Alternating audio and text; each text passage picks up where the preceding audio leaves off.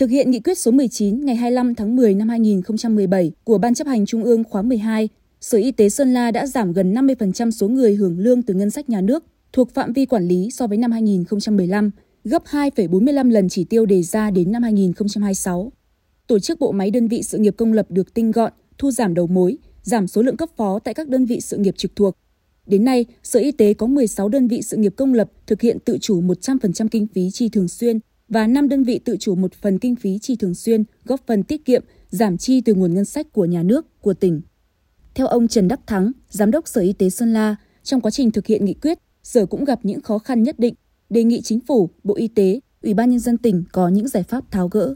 Đề nghị Chính phủ quy định tăng cái mức trợ cấp chi trả cái chế độ chính sách đối với cán bộ công chức viên chức, thực hiện việc giảm biên theo nghị định số hai mươi chín hai nghìn không trăm hai mươi ba. Đối với Bộ Y tế thì chúng tôi đang đề xuất kiến nghị quy định rõ về định mức kinh tế kỹ thuật chuyên ngành các dịch vụ sự nghiệp công do nhà nước quản lý, làm cơ sở để ban hành giá dịch vụ sự nghiệp công. Đề nghị ban tỉnh quan tâm xem xét giao định mức biên chế, số lượng người làm việc của các đơn vị sự công lập chưa tự chủ kinh phí chi thường xuyên theo định mức biên chế tối thiểu, vì là toàn bộ cái giảm này là giảm của trung tâm y tế và các trạm y tế xã, cái đơn vị mà tuyến đầu đang cần phải gồng mình lên thì lại bị giảm rất nhiều.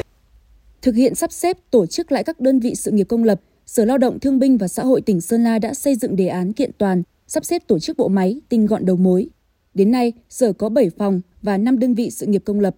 Điểm sáng trong đổi mới cơ chế quản lý với các đơn vị sự nghiệp công lập là đổi mới về tài chính. Cụ thể, trong năm năm từ năm hai nghìn không trăm mười tám đến năm hai nghìn không trăm hai mươi ba, các đơn vị đã tiết kiệm được khoảng mười ba tỷ đồng, bổ sung vào chi tăng thêm cho cán bộ viên chức. Đây cũng là một trong những mục tiêu của tự chủ về tài chính. Ông Nguyễn Tuấn Anh, Giám đốc Sở Lao động Thương binh và Xã hội tỉnh Sơn La cho biết, hiện nay cơ cấu tổ chức của các đơn vị sự nghiệp thực hiện theo Nghị định một trăm hai mươi của Chính phủ, trong đó cơ cấu lãnh đạo, biên chế đang tồn tại những bất cập. Như Sở Lao động chúng tôi có khoảng hai mươi lăm biên chế, chúng tôi có hai phó giám đốc. Thế ví dụ cơ sở điều trị nghiện ma túy chúng tôi đang có hai trăm ba mươi tư viên chức nhưng mà cũng hai phó. Thế và đặc biệt là số lượng người nghiện ma túy của tỉnh Sơn La hiện tại đang quản lý là xấp xỉ hai nghìn một trăm người nghiện và đang có mặt tại cơ sở cai nghiện cũng như hai điểm vệ tinh là xấp xỉ một nghìn chín trăm. Đây là cái việc mà đề nghị Chính phủ là phải sửa cái nghị định hai mươi. Cái nội dung thứ hai thì đối với trung tâm dịch vụ việc làm của Sở Lao động thì theo luật việc làm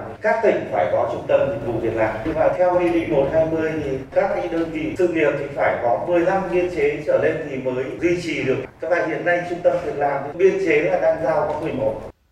Thay mặt đoàn giám sát, bà Hoàng Thị Đôi, Ủy viên Hội đồng Dân tộc của Quốc hội, Phó trưởng đoàn chuyên trách Đoàn đại biểu Quốc hội tỉnh Sơn La cho biết, đoàn giám sát sẽ xây dựng báo cáo gửi Ủy ban Thường vụ Quốc hội tổng hợp, báo cáo Quốc hội xem xét điều chỉnh để giải quyết những vướng mắc, tồn tại, hạn chế trong quá trình thực hiện. Qua đó, thực hiện thể chế hóa chủ trương của Đảng, hoàn thiện pháp luật về đổi mới hệ thống tổ chức và quản lý, nâng cao chất lượng, hiệu quả hoạt động của các đơn vị sự nghiệp công lập.